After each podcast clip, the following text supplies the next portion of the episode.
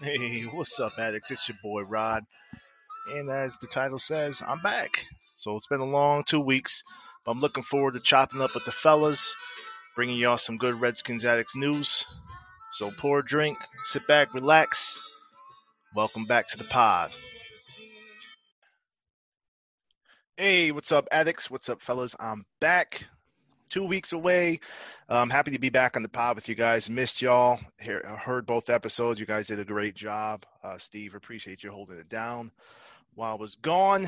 Um, but without further ado, let's jump into Pod 13. So a couple days ago, we had heard the news that uh, the the Redskins radio booth has been kind of formed. Uh, so we got Julie Donaldson, uh, DeAngelo Hall, Bram Weinstein, and then they just introduced London Fletcher yesterday uh, to round out the team. So a lot of us had hoped that Cooley and Doc would return. Um, we knew Larry was gone, obviously, with the sexual uh, harassment uh, allegations against him and him, you know, resigning, retiring. But um, they're saying that Hall is going to be the analyst and provide commentary. And they said that Weinstein will be the play-by-play commentator. Uh, so that leaves both Julie and London's positions unknown to me. Um, I'm kind of assuming that Fletcher replaced Doc on the sidelines. I know they're saying that they want it to be more fan focused, uh, kind of chip away a new frontier. I'm not sure if they're going to integrate social media into their broadcast somehow, but um, what's your guys' reactions with going away from what we all, I guess, kind of loved and respected the past couple years from the radio team and doing something new with a bunch of we got some familiars with Julie and maybe Bram Weinstein, um, but D'Angelo in London, I'm not sure how they're going to fill into a radio role. Uh, what say you guys? So what was the the setup last year? Larry did play by play, and Doc and Cooley were on the sideline, right? Wasn't that the setup? Uh, Cooley was in the booth. Cooley was in the booth. So, yeah, he was the color okay. analyst. Yep. So it's a three three three person team. Now it's basically Bram doing play by play with D Hall. London is going to be probably on the field, and that the oddball is Julie. So we don't know how she's going to, you know, side saddle all of these positions, or where she just kind of be there and chiming in when she needs to. But D Hall, I don't I don't mind D Hall. Uh, this is Steve, by the way, for those listening. I don't mind D Hall. Um, he did really good. He jumped straight to national. He did a little bit of radio around here, but he went straight to the NFL Network, and he's been kind of ghost since 2018. Um, he'll do well. He's good in front of a camera. He can speak well. Um, don't mind him at all. Um, London, good pickup. Future, uh, definitely probably a Ring of Honor guy. I don't know about Hall of Famer. Uh, definitely an argument that he could be in the Hall of Fame. Not sure how he'll be on um, on the radio, but he he you know he's very articulate. I think he'll be fine. And Bram, like I used to listen to the Bram Weinstein show on on ESPN 980 when it was ESPN 980, and it's not that his content wasn't good as his voice it just and Elliot said it before it's just kind of kind of nasally it, it, just really it, it just doesn't resonate as a play-by-play voice. I could have probably thought of five or six better play-by-play folks than Bram Weinstein. I know he's a lifelong fan, but uh, of all those picks, Bram is the one that really just does not resonate with me at all. I kind of feel the same way. Um, I was a big fan of Doc and Cooley. Um, Cooley having that Romo-esque ability to call plays before, as soon as the the formation started to take shape, he knew exactly what either team was doing, and uh, it takes a rare eye to see that. It makes it gets you into the broadcast more. You know, when you're listening, going down to the road, it gives you a better visual of everything, and hopefully these guys can do the same thing. Um, my, I'm not a big fan of Bram's voice either. I didn't realize that he has done play by play by play play by play in the past. Uh, so I'm glad that he at least has some level of experience, although obviously it's not to a high level. And I, um, the, to me, the eyeball is Julie because what is she going to do? Is she going to be the one cutting in with all the social media stuff? It, this is the thing that kind of weirds me out. They talk about wanting to integrate social media, a visual platform, onto radio broadcasts, which is an audio platform. So how are you going to do that? Are we going to sit there and just read tweets and, and, and IG posts all day? It, it's I mean, I, I, I have an idea that, and there's going to be some good that comes out of this whole COVID thing and not having fans because you got to admit, if you've been to FedEx Field, it, it's not a very fun experience. The Wi-Fi sucks. There's there's no fan experience. I think they flash fantasy twice a game, but I think this would be a good opportunity for them to, if they were allow would allow Washington football team fans to stream the game from their app.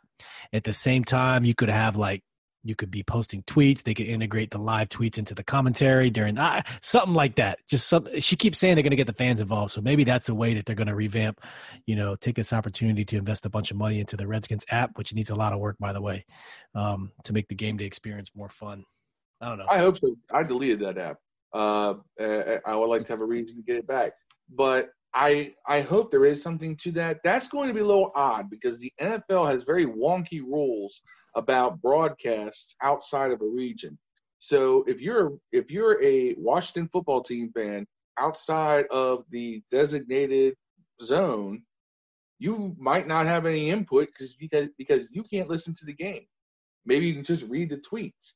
I don't know how this is going to operate exactly because, like I said, broadcast rules and regulations with the NFL are an odd bird, and it's hard to get a handle as to how you're going to integrate that. So that's where I'm just wondering exactly how they're going to do this. If they yeah, want to integrate it on the app, great. I think that's a fantastic idea. Don't do this new trendy thing like ESPN pretty much spends half of their broadcasts reading other reading players' Instagram accounts and Twitters. Facts. For me, it's like if I want to if I want to know what's on their Twitter or their Instagram, I'll go check it out. Tell me he's hey, this guy posts some interesting stuff, blah blah blah, and keep it moving. But I just feel like that you might inundate the broadcast with non-game related stuff, and it's going to just make it a mess. So all I say is, I hope you got a plan for this. Please proceed with caution because when you're listening to the game, the primary thing I'm listening for is the game. Amen. I kind of I'm kind of excited to see Hall. I like Hall. Um, I would have liked him with Cooley, but we don't have Cooley or Doc. But Hall is a good one. I don't know Bram. I know I know that I think he used to back when I was a kid did the Nebraska games. I kind of remember because I used to like Tommie Frazier. I can't remember he was there then. I think Tommie. Um, but um, I, that's the only thing I remember of him. And Yeah, I I might think- be I might be wrong about that. Too. I think Bram was on the show with with um with Doc and uh, Mitchell in the afternoons on the Team 980 a couple years ago. But I just he was sort of the odd wheel to me at times. But I think his name was actually in the title of the show. did- So Why didn't they get Rosenberg or somebody? He's a Redskins fan. who's that?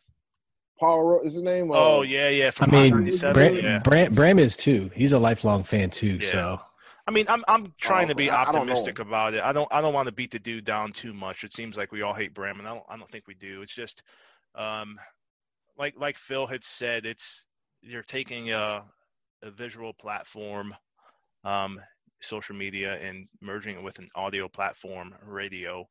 Um, FCC rules. All that being said, I tweeted the NFL, kind of asked a question about Game Pass. I know it's not really related to Redskins uh, uh, broadcast, but with COVID? What what is the league trying to do with uh, at least making the, the game more accessible to folks? Because yeah, like like Steve said earlier, they do have a chance to really take COVID and make the best of something that's pretty shitty, for lack of a better word. So um, yeah, looking forward to seeing how this rolls out. Now we haven't heard from Ellie on this segment yet, and I really want to get his input on this. So Ellie, what you got, brother?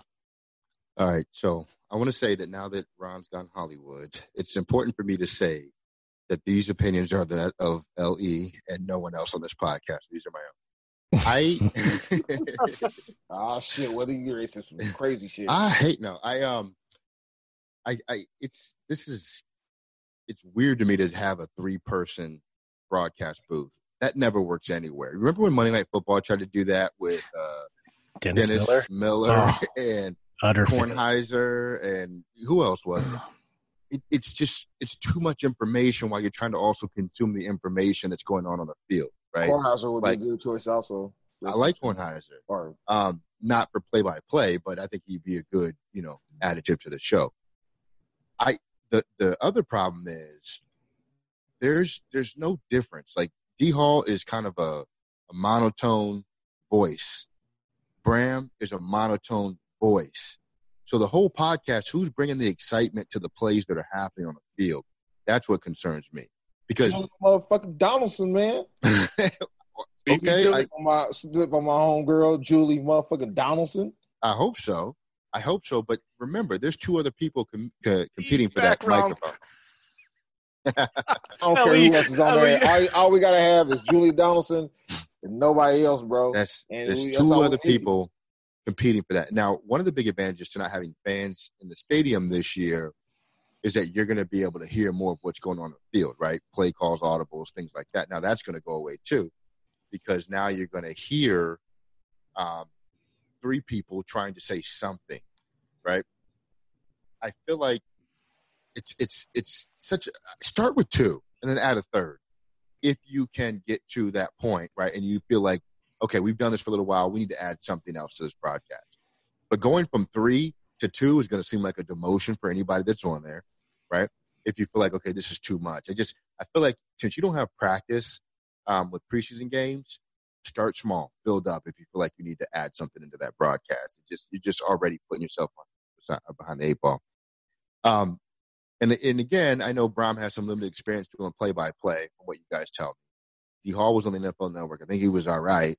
I was never the biggest fan of Cooley on the radio broadcast. I don't think he has a good radio voice. Um, that's just my criticism of that. But I think there are so well, many not other. Going to have your dulcet bass tones. I'm not saying they have to, right?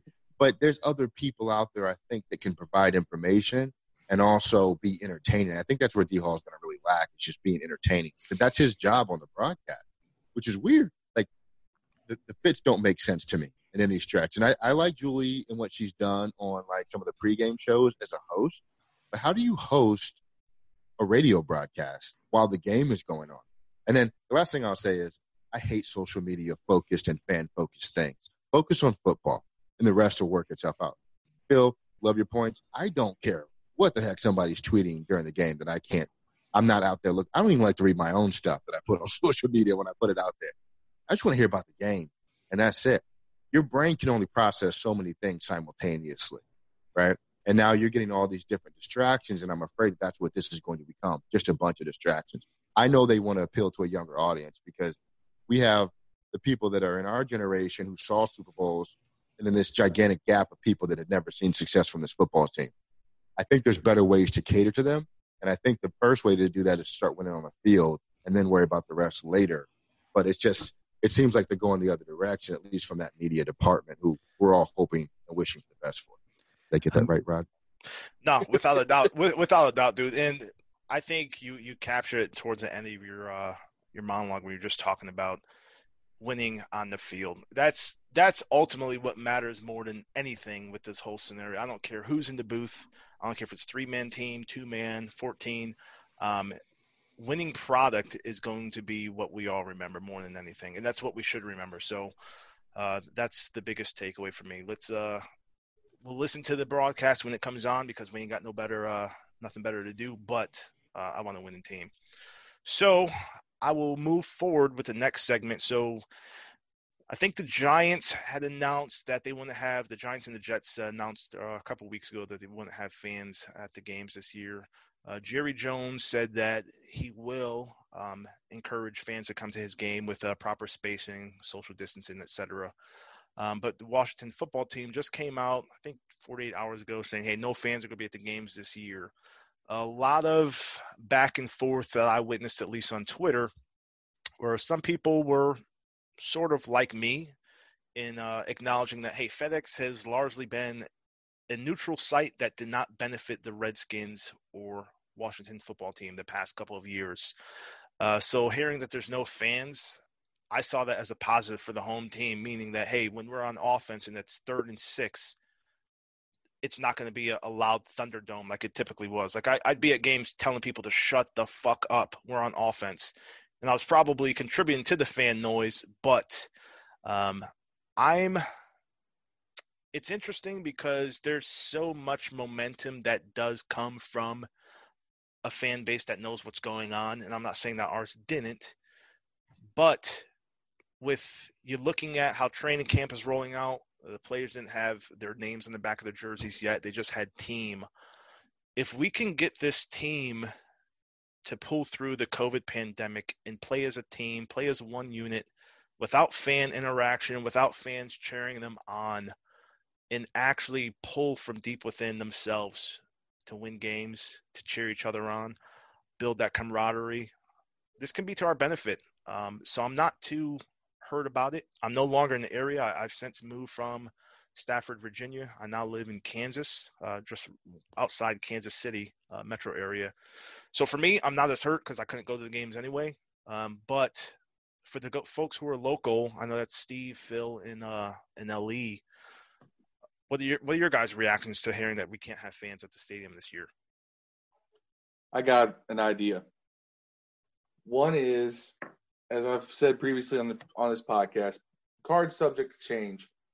If other teams are able to successfully pull off having fans in the stadium, we may see that at the end of the year if the franchise just acknowledges, hey, you know what, it's December. This the everything seems to be pretty well under control. We'll experiment with maybe having 15, 20,000 fans spaced out throughout the stadium um, which would probably be good because then we can at least limit it to 15 to 20,000, mostly Washington fans. However, I actually think that if we go without fans in the stadium for a season, this will be a nice hard reset on the fan base.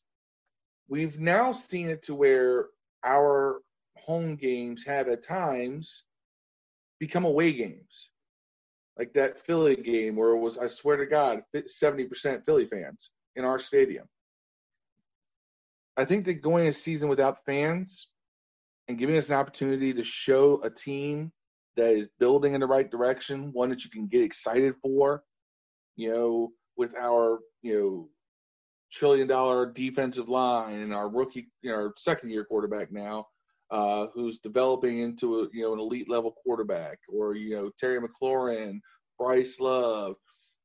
You, there's a lot of things that you can get excited about, and if these pieces all fall into place, by the time fans can come back, you're going to have fans that are a hungry for football. They want to attend games again because they were locked out of doing that, and b you're going to have a franchise that's in a much better place than last time fans were allowed in the stadium. And I think that that's going to be a nice hard reset for the fan base. And it's going to, you know, if this team is winning more, it may not be a winning team, but this team is winning more. If it's trending in the right direction, the fan base will follow. And you don't have to go through a year of staring at these really, really, really sad crowds where it's half empty. It's mostly opposing teams' fans, especially when it's a rival. You don't have to worry about that. You're gonna have none of that. You know, you, you kind of reset the fan base, and come next year, you're gonna have a lot more optimism heading into the next season, and that's going to boost ticket sales. It's going to boost the fan base's morale, and it's going to lead to more of us fans going to FedEx. Oh, I think the TV's going to be panic because you're going to hear everything, man. You're going to hear all the niggas, all the, I mean the word, the word nigga. You're going to hear all that a hundred times. You're going to hear the worst shit. You're gonna hear coaches get on players that you normally don't hear because of the crowd noise. I wonder if they're gonna stop micing the players. I think they're going to have to do what the NBA does in the bubble because I, I thought about all the, that all too. The fake noise, the fake noise, the simulated noise. the, the, I tell you what, man, the NBA give credit to that that league, that institution, because they've done it the right way. That bubble, like the digital. I mean, you, I understand you can't do that with football. The digital wall boards with fans. They get ready to have conjugal visits in the NBA, man. About a week. That's yeah. That's we'll see. we'll see. That's but. crazy to me, man. It's like that's pretty much like, oh, we're gonna invite uh, wives and girlfriends and longtime associates of the NBA. What's that word mean? I tell you, hookers. They gonna allow hookers in the bubble, dog. It's great to happen, bro. Side I'm pieces. telling you, that's exactly what's going to happen with Instagram models on it. You're going to see Instagram flooded with pictures with niggas on the NBA and shit. Watch. At Disneyland. Watch. They're going to get corona and chlamydia, dog. I think um I I, Phil, I'm telling you, somebody going to wild out, man. I don't, it'll be number one if they did have an NFL bubble. Imagine the fights, bro. Like if they had the Eagles and Redskins in the same bubble, everybody in NFC East in the same bubble, man. Just it'd be like if we had Cormier and Bones Jones fight is tonight or something, and they stayed in the hotel in the same, you know, right next to each other the night before. You know, eh, they'll spend all night trying to make sure they don't get at each other. I just want to see some bullshit that pop off, man, because you know somebody's gonna get told, get called the wrong name, called a bitch. You're gonna hear people cursing. You're gonna see like guys like Tom Brady, like you've never seen him. You know. Yeah. You he might throw the ball at Gronk and be like, he dropped you, catch the ball, bitch. You know, you didn't think, you don't know what what's gonna happen. Phil, you said that you think that this is a good break for fans to kind of reset. The danger in that is the danger in that is for a long time now, the home experience has been far superior to the game day experience. And now you're going to have fans that showed up at every game now exercising that game day experience, and you might not get those fans back in the stadium when it's time. I think the other the other concern is when people do start showing up to the stadium, you're going to get the crowd that they're now starting to cater to. And That's a lot of really young uh, fans, you know, like 20 somethings now. Um, and I don't want to phase out some of the OG fans. You know what I'm saying? Some of the diehards that have been around since the 80s, the 90s, and stuff like that. I don't I don't want to see those guys get phased out because they feel like strangers in their own stadium when they come back. Um, as far as the fans not showing up, that when did that start? Like, I, I, to me, my my feeling is that started when the whole Griffin cousin thing just started exploding. It did, and and the radios were picking sides and and telling fans that you know your team sucked. You know, like our own stations were talking about our own team, like because they wanted Cousins to play, or the other station thought that Griffin. This has not been a problem for us until recently. That Cousins Griffin debacle tanked this franchise. Like I know we hadn't been good for a long time, but that did something different to this franchise. People got fed up and had enough with the franchise. So and they chose and then they chose Cousins and they still couldn't keep it. Can I can I tell you this? Win, and this is proof that winning fixes that because we had that problem in the Zorn and early Shanahan era too if you remember that Monday Night Massacre game, that was on our field, and that stadium was 50% Eagles fans. It's even worse. It goes back to it, it, the Steelers. Do you all remember the Steelers game? That's when I met you. You talking about Brown twerked yes. No, no, no, Rod. It was it was even before that, Rod. It was 2008 or nine. That, that that that exposed the scandal with the front office. They were illegally selling tickets to scalpers just to continue the worst sold out. out streak, but they were selling them to scalpers, and then they were selling to uh, ticket brokers in Pittsburgh. Um, back. Yeah. So, it, sorry, I didn't wanted to chime in and th- steer Thunderfield, but yeah, that, this was even pre Griffin and Cousins where we were just yeah. having a takeover. So I, am kind of with Phil, uh, but I also agree with you, Ellie. You don't. I was a season ticket holder for 10 plus years and I only stopped because I had kids. I had them two years into my first after having kids and we just couldn't sustain it anymore. But I will say I, I enjoy watching the games from my house in my in you know I don't have to wait in line. I don't have to pay eleven fifty for a beer. I can order what kind of food I want. I um, tell everybody NFL's way better at home. It it is with the, with the televisions being cheaper this year and the, and the NFL. You know you have the the what's the red zone. Um, it it doesn't take the place of being at FedEx Field when we're winning because that's really hard to to beat. Look at the 2012 season, but um, do, do any of you guys have an Oculus? No. Man, if you like, I don't know if the NFL does this, but the NBA, if you have an Oculus, you can go in their NBA, uh, their little app like you can on your phone or whatever. But you can, if the Knicks are playing, you can literally sit in a seat in Madison Square Garden and watch the game, and you got to look left and right like they're running down the court. Yeah, yeah I, I, did that on the PlayStation VR. It's pretty dope. Yeah. Wow. But so yeah, it's it's it's it's going to be good and bad. I, I, don't know either way. I can see both sides of it. Um, I do enjoy watching the games from from the comfort of my own home. Um, but if they were to make the experience better, I mean, yeah, you'd you'd have me back in a heartbeat.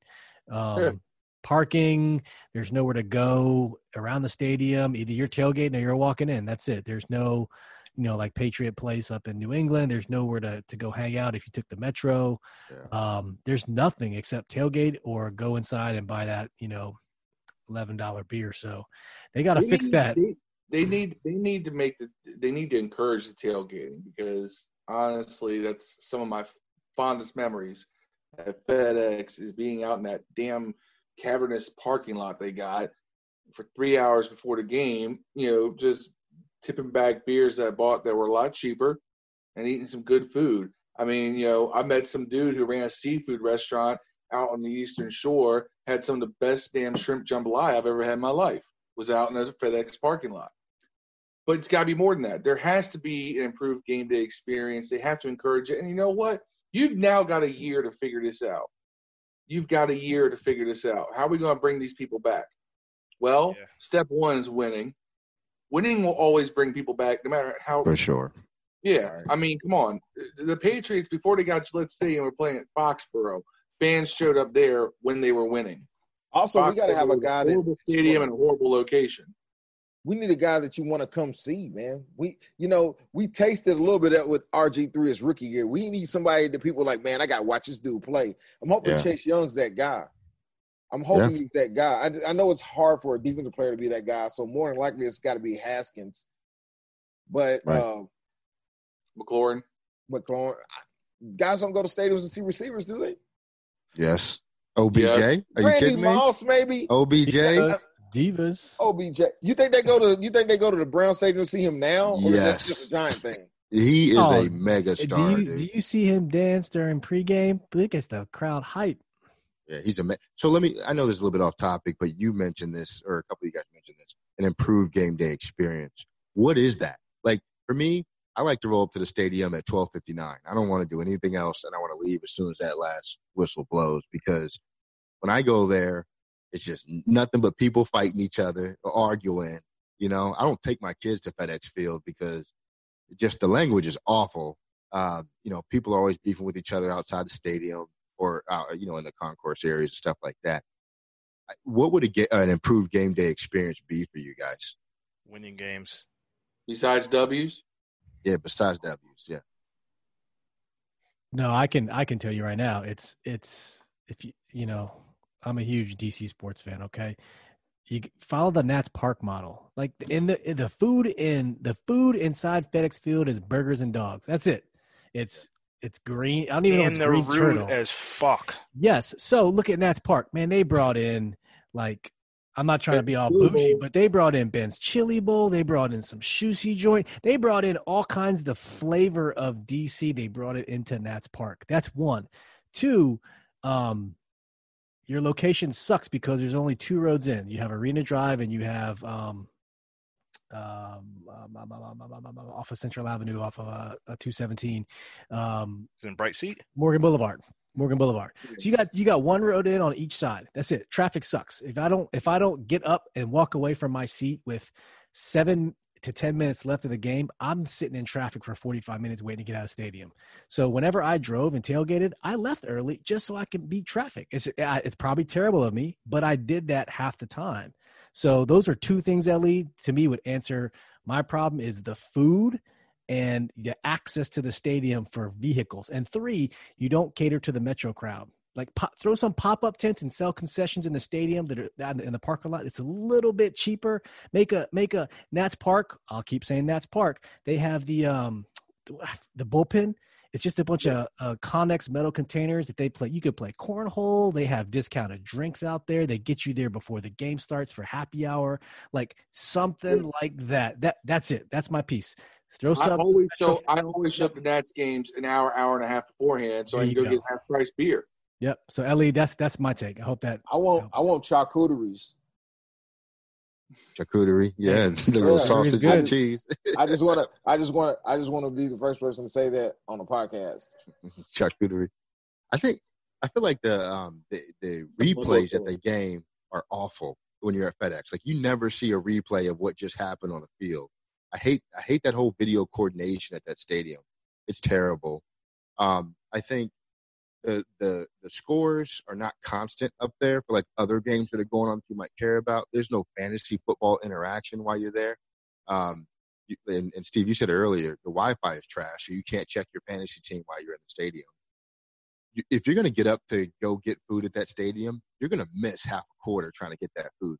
and coming back. And I think that's also awful. It, it, it just, it, and when I leave, coming from my house, I leave for games probably about eight o'clock in the morning, and I get home about seven thirty at night for one o'clock game, just because of traffic coming through Springfield, um, back on down to my. House. It's just it's terrible. I it's such a journey to do that. So I only do it like once a year.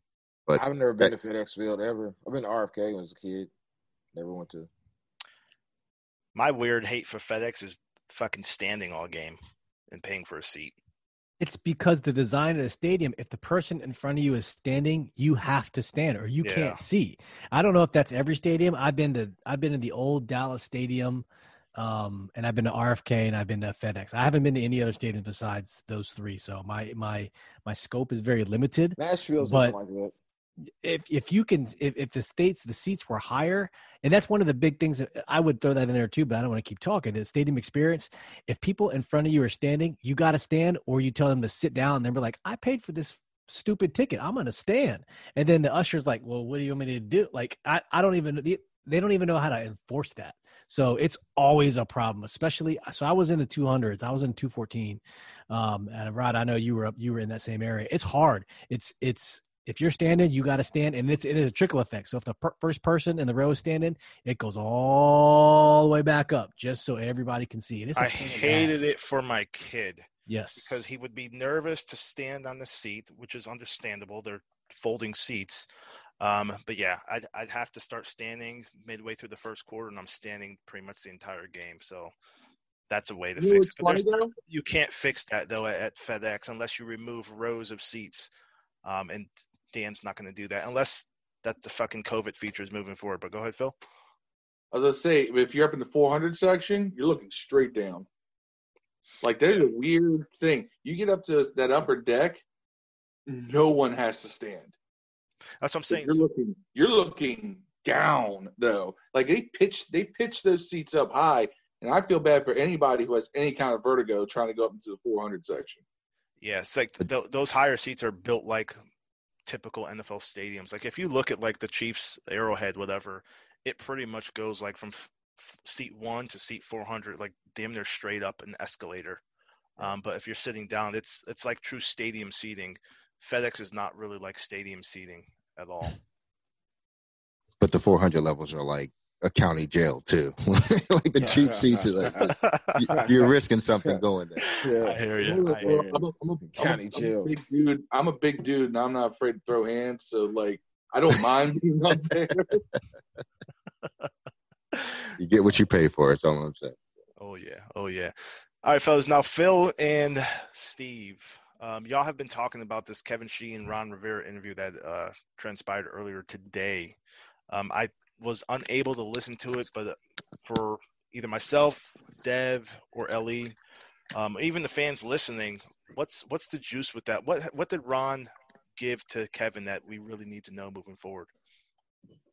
He really likes Bryce Love. That's the one of the biggest takeaways. I'm keeping my twenty bucks from Dev. Thank you. Montez Sweat too. Yeah, so I'll I'll try to summarize it as fast as possible. So he's all about tempo at practice, right? He got that from Andy Reid. He specifically said that when he was on the Eagles. uh, tempo, tempo, tempo. So you're going to see that as as his practice. Um,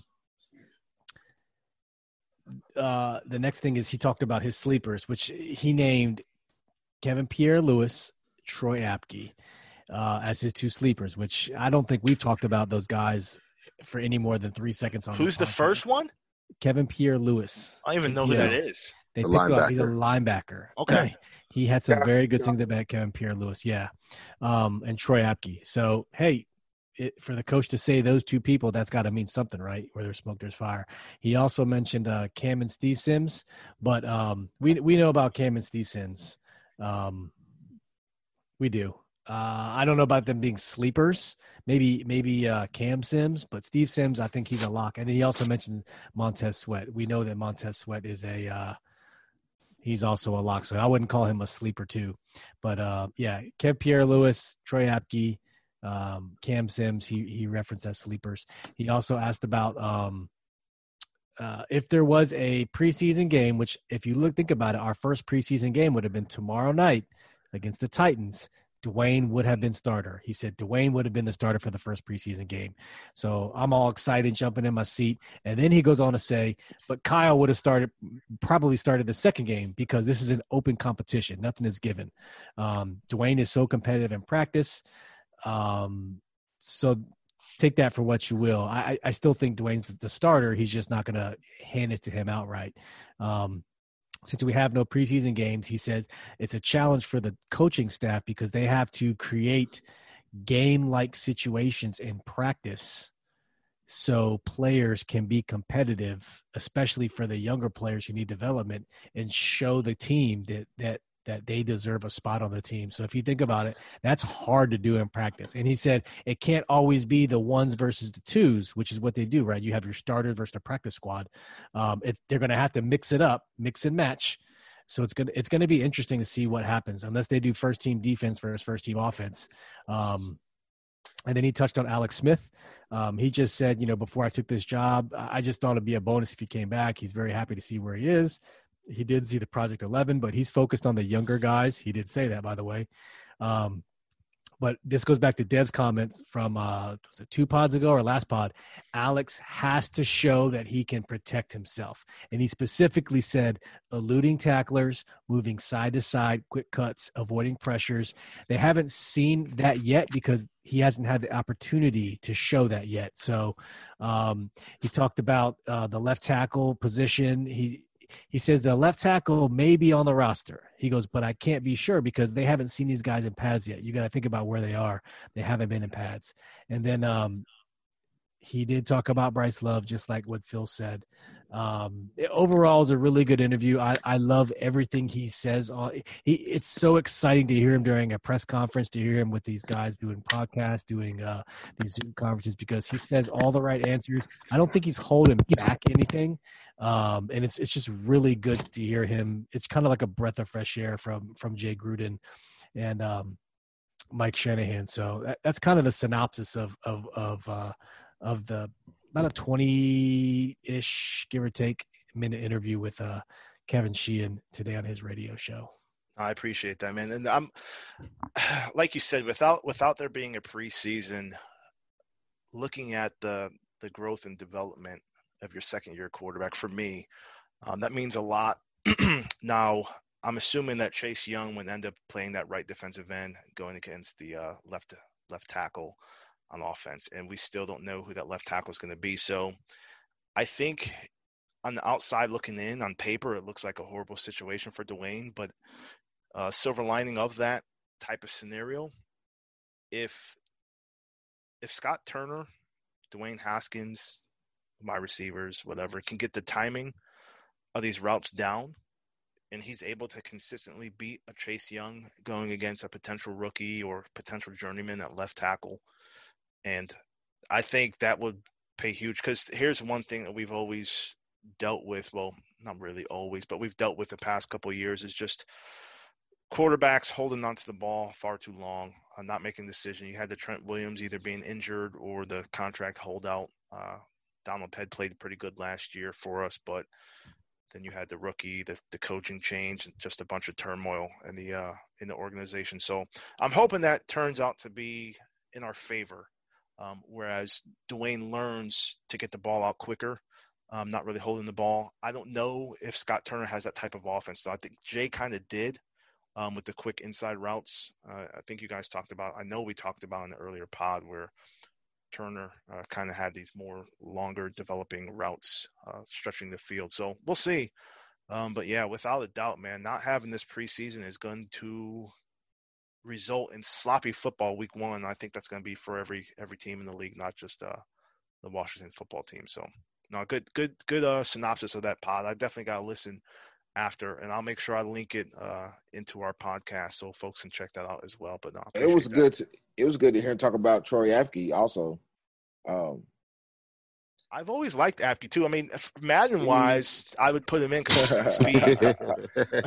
yeah, he played. He definitely plays uh, team on Madden. But uh, I, he brought up Apke. I'm, I'm kind of anxious to see him. Um, if if if he's telling the truth that everybody's position is uh, up for grabs, if he gives him a fair shot, at least at some clock. I ain't saying start, but some clock that'd be pretty cool. But uh, the linebacker we got to uh, Pierre-Louis. Uh, what's his name? Yeah, Yeah. Kevin Fast Pierre- guy. I know. I know he's fast. I, I, I, if I Yeah, I'm looking him up. Yeah, he's he's a 232. So he's six feet, 232 pounds, Where do you Uh, run four forty five. in? four five. Yeah, he's a fast dude. I kind of remember that. I thought he played like a hybrid safety kind of dude in college. I can't remember. He played running back like in high school and uh, was a four star recruit uh, going into uh, uh, ranked as like the 10th best outside linebacker, which is pretty damn pretty damn good. Yeah, yeah, he's a Um, blue chip player. Yeah, so Mhm. he's from Connecticut too, man. So I'm from Connecticut. It's pretty pretty cool. Uh, but yeah, it- here's the thing. So looking at that dude's career Black people in Connecticut. Shut up, man. Yeah, with you and New Edition, y'all niggas. God damn you. Candy girl. Look at you know. he started with Seattle for two years. Um, obviously, I don't, I don't. He wasn't a starter there. So 14 to 16, went to Kansas City in 17, the Jets in 18, the Bears in 19, and now us. So he's sort of a journeyman. His career stats: 128 tackles, one sack, one forced fumble, one Yeah. interception, six pass deflections. But is this Oh. a guy who's a is he a, is he a diamond in the rough? It's, you look at No. people's He's careers. been in I the know- league. I think he. Be, I think he's a steady backup. and that's fine, He- but for the coach to mention him is I don't know. Means nothing. It probably means nothing. If anyone on the Man, team is, He is must have had a good day of practice and thought bringing his name up would be good. I How mean, you can- know, how- You, you know who they when not you're bringing up? Shaun Dion Hamilton. Who's that guy? What's he doing? yeah, but because this is what I'm saying. When you're not practicing, they haven't been practicing yet. So what's he gonna bring up about Kevin Pierre-Louis and walkthroughs? Like this is this this is what I'm saying. Like put everything into context. What has he done to see what anybody can do, especially Troy Apke? Like the offense and defense weren't even practicing against each other until mm. like maybe the other day, like Plus just any- the other day, Plus, any linebacker runs a four or five in no pads and practice is gonna look good. bro. Yes, like you gotta follow the money, right? This guy's been on like eight teams, and it's not because he's good. You know, you know what I'm saying? Like he doesn't keep getting released because he's talent. Talented people stick around. I the the the quarterback thing I hate. Hate when coaches overplay their hand on quarterback situations. I know you want to make them earn it, and I know one of the things that has been it wrong in DC is when people want open quarterback competitions, they're really not. So I appreciate his valiant effort to make this one. I think if you look deeper into the words and read between the lines, Dwayne starting the first preseason game tells you Dwayne would have started the third preseason game, right? If they're alternating, which tells you what? Dwayne's the starter because the third preseason game is your quote unquote dress rehearsal. And Kevin Um, tried to get him to, to to come out and say that. I, I appreciate Kevin Sheehan for saying that. He tried to get him to say exactly what you said. So he said, so if uh, you know, in his kind of like your voice, Ellie, his low deep voice.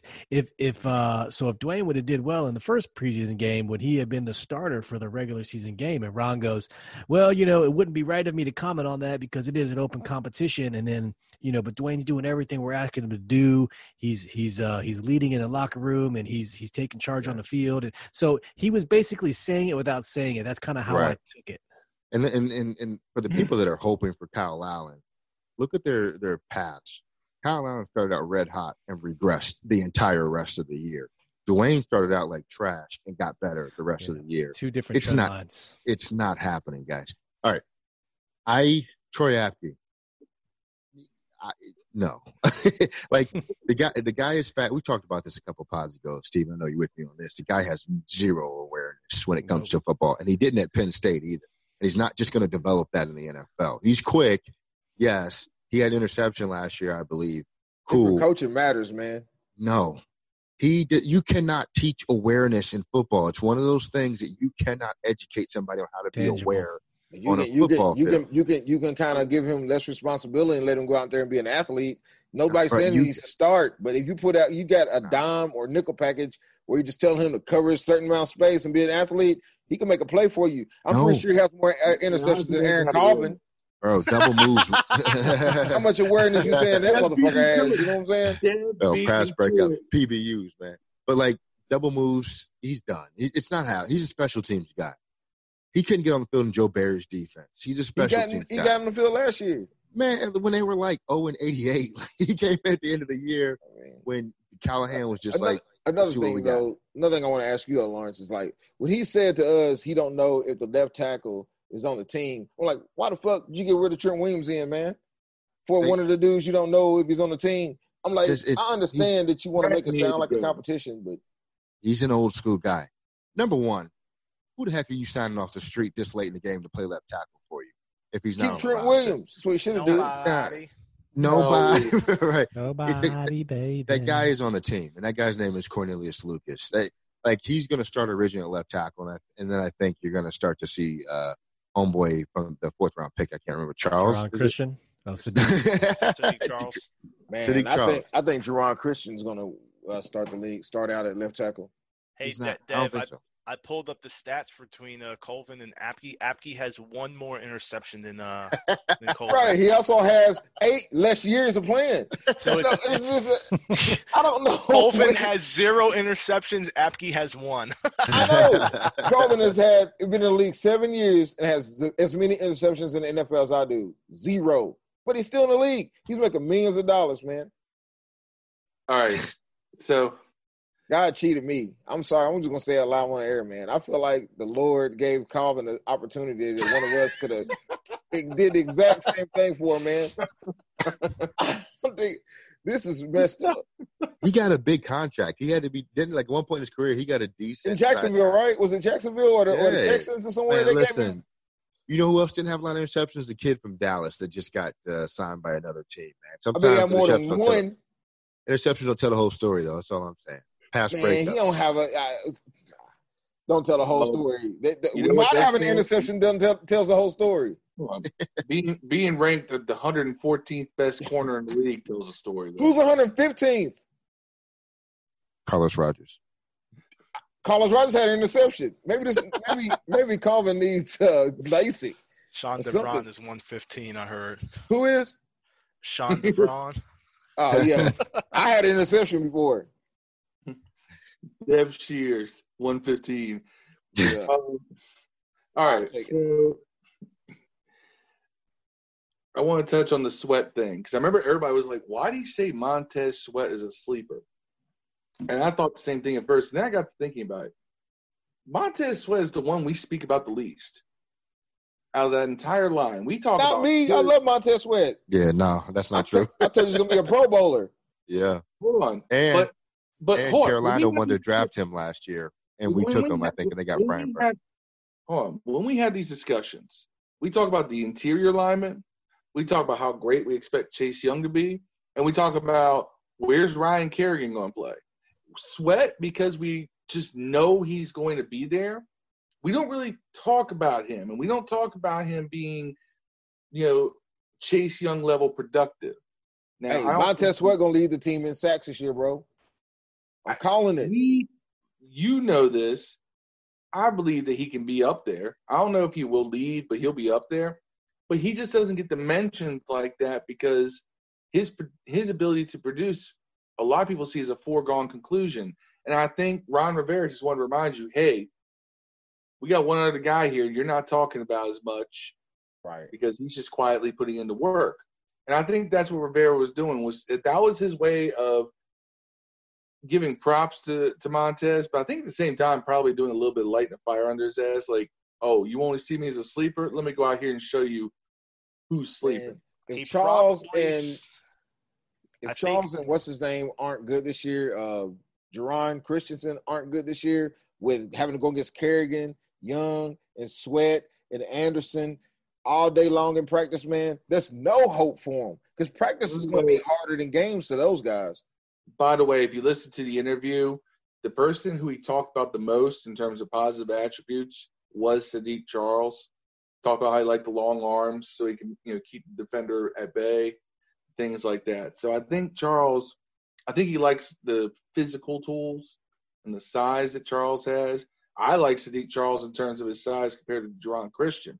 So I Maybe he's using Geron Christian as a. I- he's undersized. I He's think not he's using him as kind of a, a motivational tool to get Charles ready. I think it's always supposed to be Charles at left tackle, but maybe he's giving Christians that chance to to be the number one left tackle just to see if Charles will come up and grab it from him. Like he wants to put somebody in front of him so I have an obstacle to to hurdle over. You can't just hand the guy the job. Maybe that's Well, what I he's doing. Like I I see, I see I Kerrigan starting not- over Young at first for the same reason. You tripping? I do not need under What? You're right. You're right.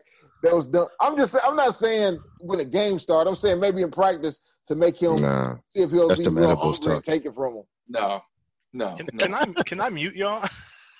you about to be what, what's what's that show they mute the people when they say some crazy shit? Kerrigan, like- Kerrigan, knows. Kerrigan knows his place. He had a he had a he had a Zoom. What he had a he had an interview or a Zoom conference. Yeah. coming, you know. yeah. He, it. he he knows his place, and he's he's like being the the guy you want on your team. Like he knows He's the OG. he wants. Yes, he wants to retire Redskin. He all he did was hype up the young players. I mean, I think he knows he's coming behind um, Montez Sweat. But the thing is, what he did say, what Kerrigan did say, and um, rotation is going to be key. So, like we talked about it before, it's such a good problem to have. The second one of either Young or Montez Sweat gets tired, you boom, you bring in Kerrigan, and then he doesn't need to stay in for that long, and then bam, you got. I mean, those those right tackles and left tackles are going to have no break whatsoever, and I'm so excited for our defensive end position this year. So sorry, just throw it out there. But yeah, I think Charles is going to be the guy just because I was listening. Who is he going to give the most of a, most compliments to? And he went on, went in and started talking about Saahdiq Charles having you know the reach and the size and everything else. And I'd say, okay, he likes his raw physical tools, which that was kind of the thing that a lot of people liked about Charles anyway. Some questions about footwork, but those are things you can coach. Um, is you know just proper body placement and things like that. Um, but if Geron Christian is starting, man, If they had a preseason game tomorrow, who starts at left tackle? he's too. Cornelius Lucas.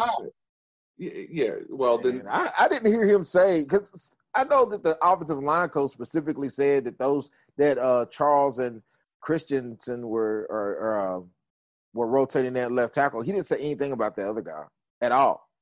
other not one word. Don't don't listen. Don't listen to what coaches are saying. You you guys remember uh, Rich Chandler when he used to be on these radio shows? He used to always say, Rest in peace. "Don't." Yes, absolutely. He said, "Don't listen to players when they tell you something, and don't listen to coaches. Don't." What they go to these little, he's not going to give the goods to Kevin Sheehan. I know, you know, he like might like him and all that stuff, but again, the information makes absolutely zero sense, especially with zero practices. So I think just take it all with a grain of salt. And I think he's just part of the coach's job is to be a psychologist too. And I think he maybe knows what his players need to hear as well. Like maybe Charles is struggling with his confidence, and that's why he gave him the most compliments on the podcast. Oh Maybe yeah, he I'm can not, see the confidence in Haskins growing, so he's keep pumping that whole competition thing just to make sure he keeps Haskins' uh, confidence and ego in check a little bit. You know what I'm saying? I wouldn't buy too you're much saying into- Cornelius Lucas needs to be motivated by being told, "Hey, this rookie's out playing you."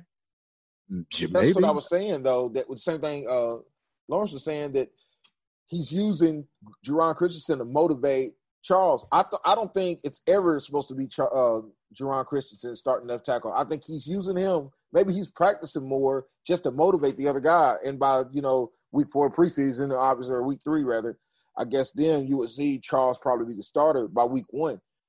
I think he's completely using him for that reason. But I don't know where the other guy fits in. I honestly don't understand why if you would keep four guard, four tackles. Well, Lucas is a swing tackle. I think that's where they want him to Right, play. but but I you think want he one of the younger start- guys that don't win the starting job be the short be swing tackle? What are you going to No. just have a young tackle? No. Yeah, on but not everyone can be not everyone can be a swing tackle. That's the problem. But but Geron Christensen played left right tackle last year. and he was trash. But but he's good enough to be a swing. Is what I'm saying. No, he's not. He's He's trash. not. He needs got- to gain twenty pounds and hit the weight room. I think he Man. did gain weight. I keep I keep telling you this. Players in the NFL don't just start getting better in their third and fourth year out of the blue. It doesn't happen. I'm not Guys- saying that, but maybe he gets cut. Maybe he don't. I'm just saying I don't see a scenario why we would keep four tackles if Geron Christensen can't. It doesn't start left tackle and he can't swing. Why keep him? That's what I'm trying to say. I don't think we No, you're keep four right. tackles. Yes, he shouldn't be here. Right. I so agree. so so that means Charles will be the swing tackle or the other guy will be the swing tackle. And I'm pretty Lucas, sure- yes, yes. I, I, they want Lucas to be the swing tackle. That's where he Okay. fits. That's what he's done. that's what I was getting I'm at. just I mean, saying, I don't think he'll Charles start might not tackle. be. Charles might not be ready by week one. because of his deficiencies, and so you might have to put a Lucas at left tackle to start the season with, and let Charles adjust How to the speed of the NFL How game. many good games did Lucas start last year at left tackle? I'm looking Uh, at he has a Like, he has a uh, very uh, games. his his uh his history is very similar to Kevin Pierre-Louis. He's been on what, five teams since 2014 when he came in the league. Yeah, Yeah. I don't think he was really good. I think he was maybe just good. No, he You had know- some good games when he played, but I think he had injury issues, a lot of injury issues. I, don't- I don't, Dev, I, I agree with you. I don't think he's supposed to be the long term answer, but I think in the immediate future, he's probably where you're going to go week one, don't unless Charles he- makes some big strides. I don't think you cut Geron Christensen for uh, the older. Why guy. not? What has he I done? saw- I- nothing, but I don't think he cuts. Okay. I think maybe I think maybe he improves enough this year to where you can make him serviceable. Not a starter. I think he's serviceable. And if you got somebody eight, nine, seven, eight, Yeah. nine years younger, Yeah. that's serviceable. Why would you keep an Yeah. old ass dude? Listen to me, man. Who was his O line coach last couple of years? Callahan. Callahan. The, the the best O line coach in the business. He couldn't get it done under that coach. Why in the world do you think he's going to get better under somebody else? I don't think he could get stronger. I don't think he was a, it was a skill problem for him. You- I think man, it you was thi- maybe just a physical problem mostly. man, it was a skill problem. He couldn't do it in the game. He sucks. I know he's from Louisville. I know he's from Louisville. No, I, I, too, I man. didn't like I didn't like him at Louisville. He always got Lamar Jackson jacked up. Do you Okay, think, then. you guys But he think played Christian like- to play right tackle? No, No, get him out of here. He, he doesn't have any benefit to what we do. Like I hate Moses. I'm sorry. I know, but you're going to fill that position somewhere else next year. If that's the I case. think Moses Moses lost weight. I think maybe He's his gonna have a, fatness. Moses gonna have a good season. yeah, Think so? you know that guy made the Yeah. Pro Bowl one year, right? Am I am I tripping? That, Who? that one year, Moses didn't he go to alternate one year or some crazy shit? Yeah, I think you're right. That, But- that, that year that we had him, Williams, and Scherff all go or some shit. It was something weird remember, happened. remember, 2015. he's he's Right. one of the ones that coaches locked in as a starter, and so that position is not up for grabs already. Like he said that. Like Moses said right that side was of the the right line. side is great was his exact words. I was like, I don't know what you were smoking. I need some of that. Rivera came out and said it. He said that right side is not going to replace anybody. That's from center over. Morgan Moses will tell you that he should be a Pro Bowl starter every year. He was, That he was a Pro Bowler one year. You can't take that off his One record. year. One year.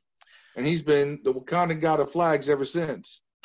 I'll tell you what though. I'll I'll so I'm looking at Moses like Pro Football Reference, just his starts. So He's durable. 2015, he's Believe it or started every game, Oh yeah, he's Yeah. tough son of a which bitch. is surprising to me because it seemed like he'd always be hurt. Like that's. He is, It's but he He's always hurt, but He he still fucking plays. But here's the That's- thing: like that yeah. hero, that hero ball does us no fucking good either. Well, Like, it it depends, just on, caught who's, up it, to. I get it. depends on who's behind you. You guys Because don't see a can you have situation no where depth. you guys Right. don't see a situation where maybe Charles plays guard.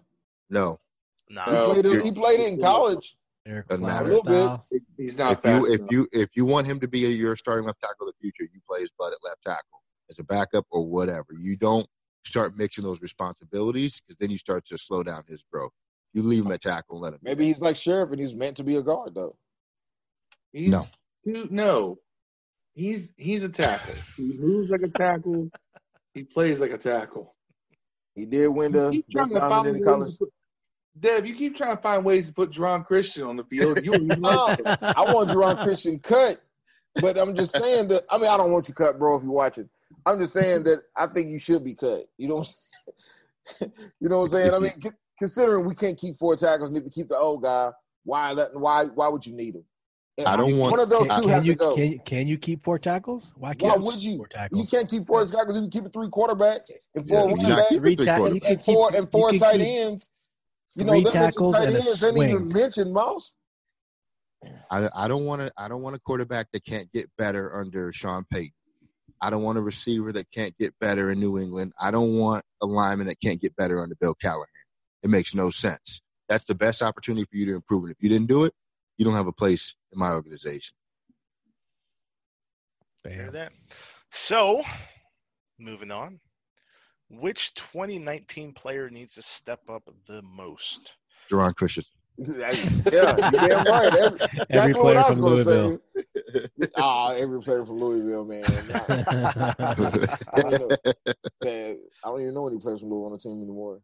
Now let's go down the line. Let's go down the line. Which 2019 Redskins player needs to step up the most? That's a good one. For me, I'm I'm gonna kick it off. It's It's not a cheap shot, I promise. But Ryan Kerrigan, only because the amount of talent that's on that line, um, he's going to have to fight for relevance, and that's something he hasn't had to do in his nine year, coming on his tenth year in Washington. They start so, Kerrigan somewhere, man.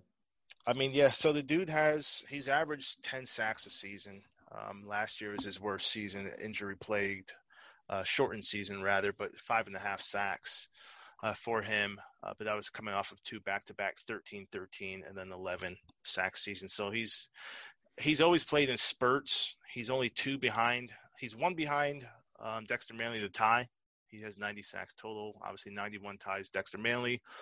One and a half or two sacks puts him at top the leaderboard. I don't know. I he's going to get it this year. I'm confident that he'll get the sack total. Um, but we need him to be more consistent when he comes in in relief. Um, he can't be the guy who comes in and throws his hands up uh, looking for a flag. He hasn't gotten those calls in nine years. I don't expect that to change in the 10th year playing for Washington.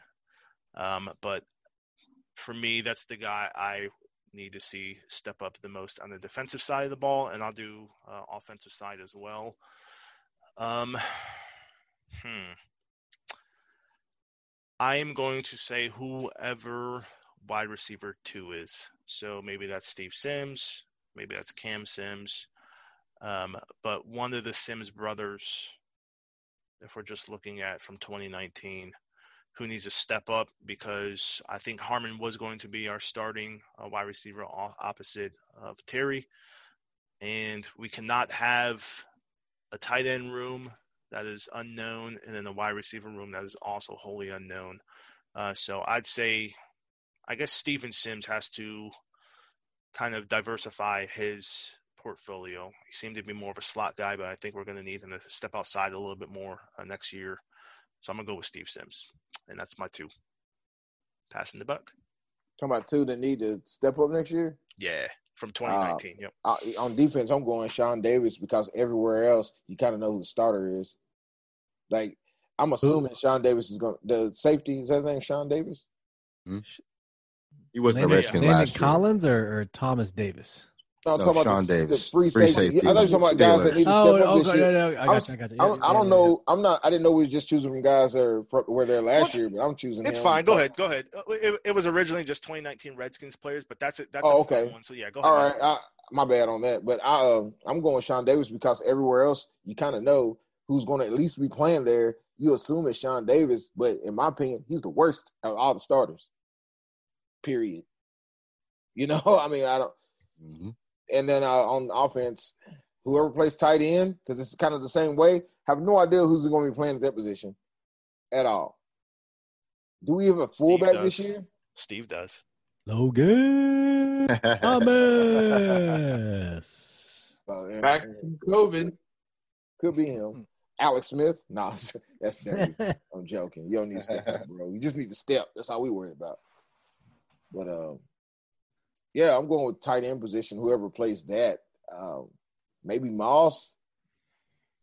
Maybe It- it'd be kind of weird to see a guy go from undrafted to starting tight end over guys that have been starting at tight end at least a couple of times. But those my two. All right. On defense, the man who I think needs to step up, and God, I hope he steps up because I love the guy, loved him in college, is Jimmy Moreland. Um, he showed some flashes, but he showed a lot of rookie mistakes too. JMU. I'm a look. I watched that kid play at JMU. I work in Harrisonburg, so I'm very familiar with the team. You know, they were what they went to back to back. You know, NCAA F was it FCS championship games. Mhm. You know, kind of a big deal. You get you you got to know. You know, you know, I watched a lot of his games and loved what the kid did. So when we drafted him, I got excited and he saw some flashes of it, but you know he still was adjusting to the NFL level. Took a bigger leap uh, than most college athletes do that go to the NFL. So I was, I'm, I really want to see him develop into that little slot corner because he let he loves to jump routes, jump slants, things like that. The kind of stuff you hope that you know a good slot corner can do is take away the take away those inside routes. And if he can do that, that makes the our defense that much harder to play against because with a defensive line like ours, teams are going to probably go to that quick passing game. And a guy like him that can anticipate and jump routes is going to be invaluable. So Jimmy Moreland's my guy who I you know think needs to step up and you know really solidify his place as a guy who can be a playmaker. On offense, Dwayne Haskins. I say that because he has to put to bed all and any doubts. I think he can. I expect he will. But he has to do it because he's supposed to be the future of the funk. He's the franchise. He is the guy whose right arm this franchise's uh, destination for next decade rides on. And we saw the development. You know, it, it built up, it built up, it built up. Then we saw one and a half games of just brilliance. But I want to see it for 16 games. Put it to bed. Put it to bed so that Kyle Allen gets used to holding a clipboard. Put it to bed so that Alex Smith can take his fantasies of ever taking a snap in this uh, in, in a burgundy and gold uniform and put them to bed. Make it your team, your franchise. You own this, and there is no doubt. And that is going to be key to this entire franchise's success for the next decade. Dwayne needs to take that step. So no, nobody gonna nobody gonna say uh Tress Way at all. Hold up, I ain't gone yet, man. Yeah. Dustin Hopkins. Go ahead, Ali. I'll close it out. Julie, no. Um. All right. So I think. Uh, I see what you did there. I uh. So I have two offensive players. Number one, Brandon Scherff. He did not have a good year last year. He did not play up to his caliber last year. He has got to get back to his Pro Bowl or just below Pro Bowl form. If we're going to have any hope of success um, running the football this year, which I think we're going to do a lot of. Um, and then I think out of necessity, even though I think this player gave a lot to the team last year, I think Adrian Peterson. Now we don't have a clear number two anymore uh, because you know our, the the guy who shall remain nameless from here point on, uh, from this point on, is not here anymore. So now AP is going to get a whole lot more work than what I guess he was going to get before. Now we know we got some some things in in, in the air fryer right now that might come out all right, uh, but we don't know. And I don't think we're going to rely on uh, Bryce Love early in the season. I could be wrong. I hope I'm wrong. I just don't know. Um, but I still think no matter what happens, AP is going to be the tone setter of this offense. And I think he got like what 857, 888 yards, whatever it was last year. He was close to a thousand. Um, this year, I think he's really got to hone in, and he's got to hit that thousand yard mark for us. Um, and I so that that's my two, Scherff and AP. Eight ninety eight for AP last year. Yeah. Who you got on defense? I, uh, I, I don't know because I think it was weird to hear you say Moreland, uh, Phil, because we haven't really talked about him this entire time we've been doing this podcast. And I, part of me believes that Moreland got so overhyped last year that we put him in an impossible position and that he kind of really played to what he is. He's he's a gambler, but he's not much else. I mean, he's a, he's a physical tackler too. I'll give him that, but he's either going to make a play or he's going to give up a play. That's a home run. I, I won't let y'all know. Quarterback. Yeah. I yeah. said on record, Moreland starts, man, and then uh, Fuller goes for free safety. I called that. I just want y'all to let y'all know this. Moreland has the same amount of interceptions as Aaron Colvin. Next, next. Mm-hmm. Yeah, he's got a couple seven less, years, seven less years in the league. But Moreland, but Moreland was a, Moreland was at best a nickel corner last year in his rookie season. He wasn't great there. I mean, he you know he, he had some he had some some issues. I, but I'm going to go uh, Landon Collins. I, I know Landon Collins had a strong game in the box. I, I know that's what he is. But for $86 million, I think we got to get more uh, turnovers. You know, more the same thing we got plays. with the Johns. They got we got the same thing the Johns got with them. And don't give him 86 million because you got to have game changing plays from that guy. And we didn't get that from him. We got Too some late. solid play. Too late. I think that's all scheme, though, Yeah. man. I hope so. I just, I, I- I hope so, and I really do think so. I think Manusky was just over his fucking head, man. I think that dude's a, probably a pretty good linebackers coach, and that's it. I think he but you just should, didn't know what he was doing. but you get paid that much, you got to be able to overcome that, right? Your Oh, best, the Absolutely. best people that work with you overcome any kind of challenges. The best people that work for me, all the people that work for me, if you're listening, you guys are great. But Especially um, you got to overcome that stuff, man. System. You, sometimes you're not going to be in the best system. You took that money, you signed a contract, overcome it. That's all I'm saying. Especially when you got a Ryan on the coaching staff who's probably a better defensive coordinator. And you could have had Phillips. Right. But but he didn't. But I mean, that's another podcast. But he didn't want Phillips because he wanted his job to be safe. Right, right. Uh, for me, um, I'm gonna say who needs to step up this year is Logan, um, Campbell. Wait, I mean Thomas. I mean, no, I'm just kidding. It's hey for me, it's a Ellie. You stole my thunder. Is Brandon Scherff? Um, for real. This is this is his fifth year tender. He's in right. I mean, he we just got through his fifth year tender last year. He's on the franchise tender this year, if I'm not mistaken. He signed the Yep. franchise tender very quickly. It's got to be him. His last two seasons, he played eight games and eleven games.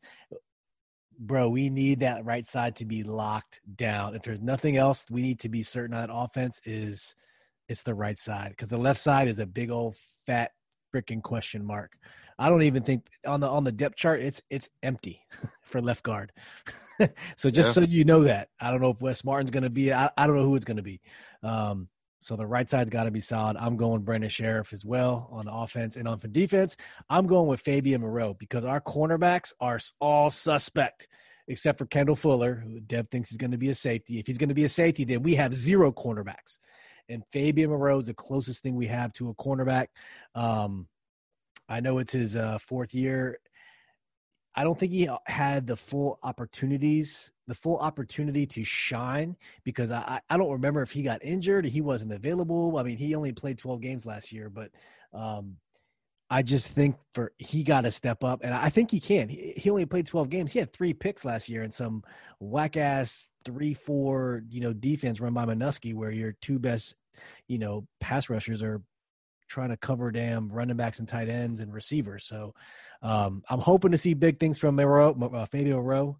Um, so that's my pick for defense. Everyone else I think is is pretty much safe because if you look at our cornerback room, I mean it is not crazy good. It's it's it's Kendall Fuller, it's it's Fabian Moreau, and then we got Aaron Colvin, the savior himself. With Uh, Moreau's length and his uh, abilities, man, you would think that the, our defensive line is going to make his job a lot easier. I hope. Well, remember, I said that a couple of pods ago. I think this is my theory. The defensive line, the front seven is going to be so good that the the, the cornerbacks are going to get rated so high, uh, unless PFF can knock out which ones are are uh, coverage sacks versus um, you know regular regular sacks. I think our corners are going to get touted so high, and something's going to happen, and we're going to lose somebody, and then bam, we're going to be exposed because um, I have promise for Jimmy Moreland. I know what he can do in preseason. He's got sticky hands. He's he just got you know he just got to get. He's growing. It's his second year. I mean, um, that's my biggest fear is that these cornerbacks are going to get so touted by such defensive line. You know, such for them to stop the run and to stop you know rush the passer. We're going to be in trouble. So, uh, cornerbacks make us proud. Fabian Moreau. That's all you, bro. That's all I got. Gentlemen, I think the 13th pod is wrapped up, man. Sounds like Hap- you're saying Fabian Moreau Gotta Is- go. is the guy that needs to step it up the most. And I don't know. We'll see. We'll see. Fellas, happy to be back. Appreciate you guys uh, holding it down the past two weeks. I was away for work, but uh, as always, man, I think we brought the heat again. Uh, good topics, good discussion, uh, and Can we get some training shout outs Camp in? starts Yeah. next week. Yeah, shout outs. Okay, yeah, you know what? That's Don't- something y'all been doing. So go for ahead, go ahead, go ahead. Yeah, go ahead. My bad. I spoke too soon. I'll let y'all do your Hey, shout it's, outs. it's like you've been gone for. It's like you've been gone for two I know, weeks. Right, right. What are you doing? My shout bad, out go to ahead. Rod. shout, shout out to Rod not knowing what's going on. Okay, okay, you got me. You got me. Go ahead. Go ahead. I haven't been real active in the group lately, so I don't know who's been pumping that group lately. But uh, I guess the usual suspects. We got Demar. Uh, still, I keep I want to call his name Mitch, but it's McDonald or something like that, right? Uh, Mike Mike McDonald. There you go. Shout out to him. Brad Flowers. Orson Wells. Who else Yeah, I'll ride with you. Did you say Orson Welles? No, I, I, or- I was like the guy from the Transformers movie. I'll- I'll- I'll ride with you, Ellie. It's it's Demar Daisy, Andy Burrows, Maurice Deloach, Ivan Lambert from SI.com. Thank you for Yeah. engaging us. You are a journalist and you are engaging. I really, really appreciate that. And uh, you know, my cousin Jeff Runyon, those are the top five top contributors from from the Facebook uh uh on the Facebook group. So Yo, I saw Ben Standig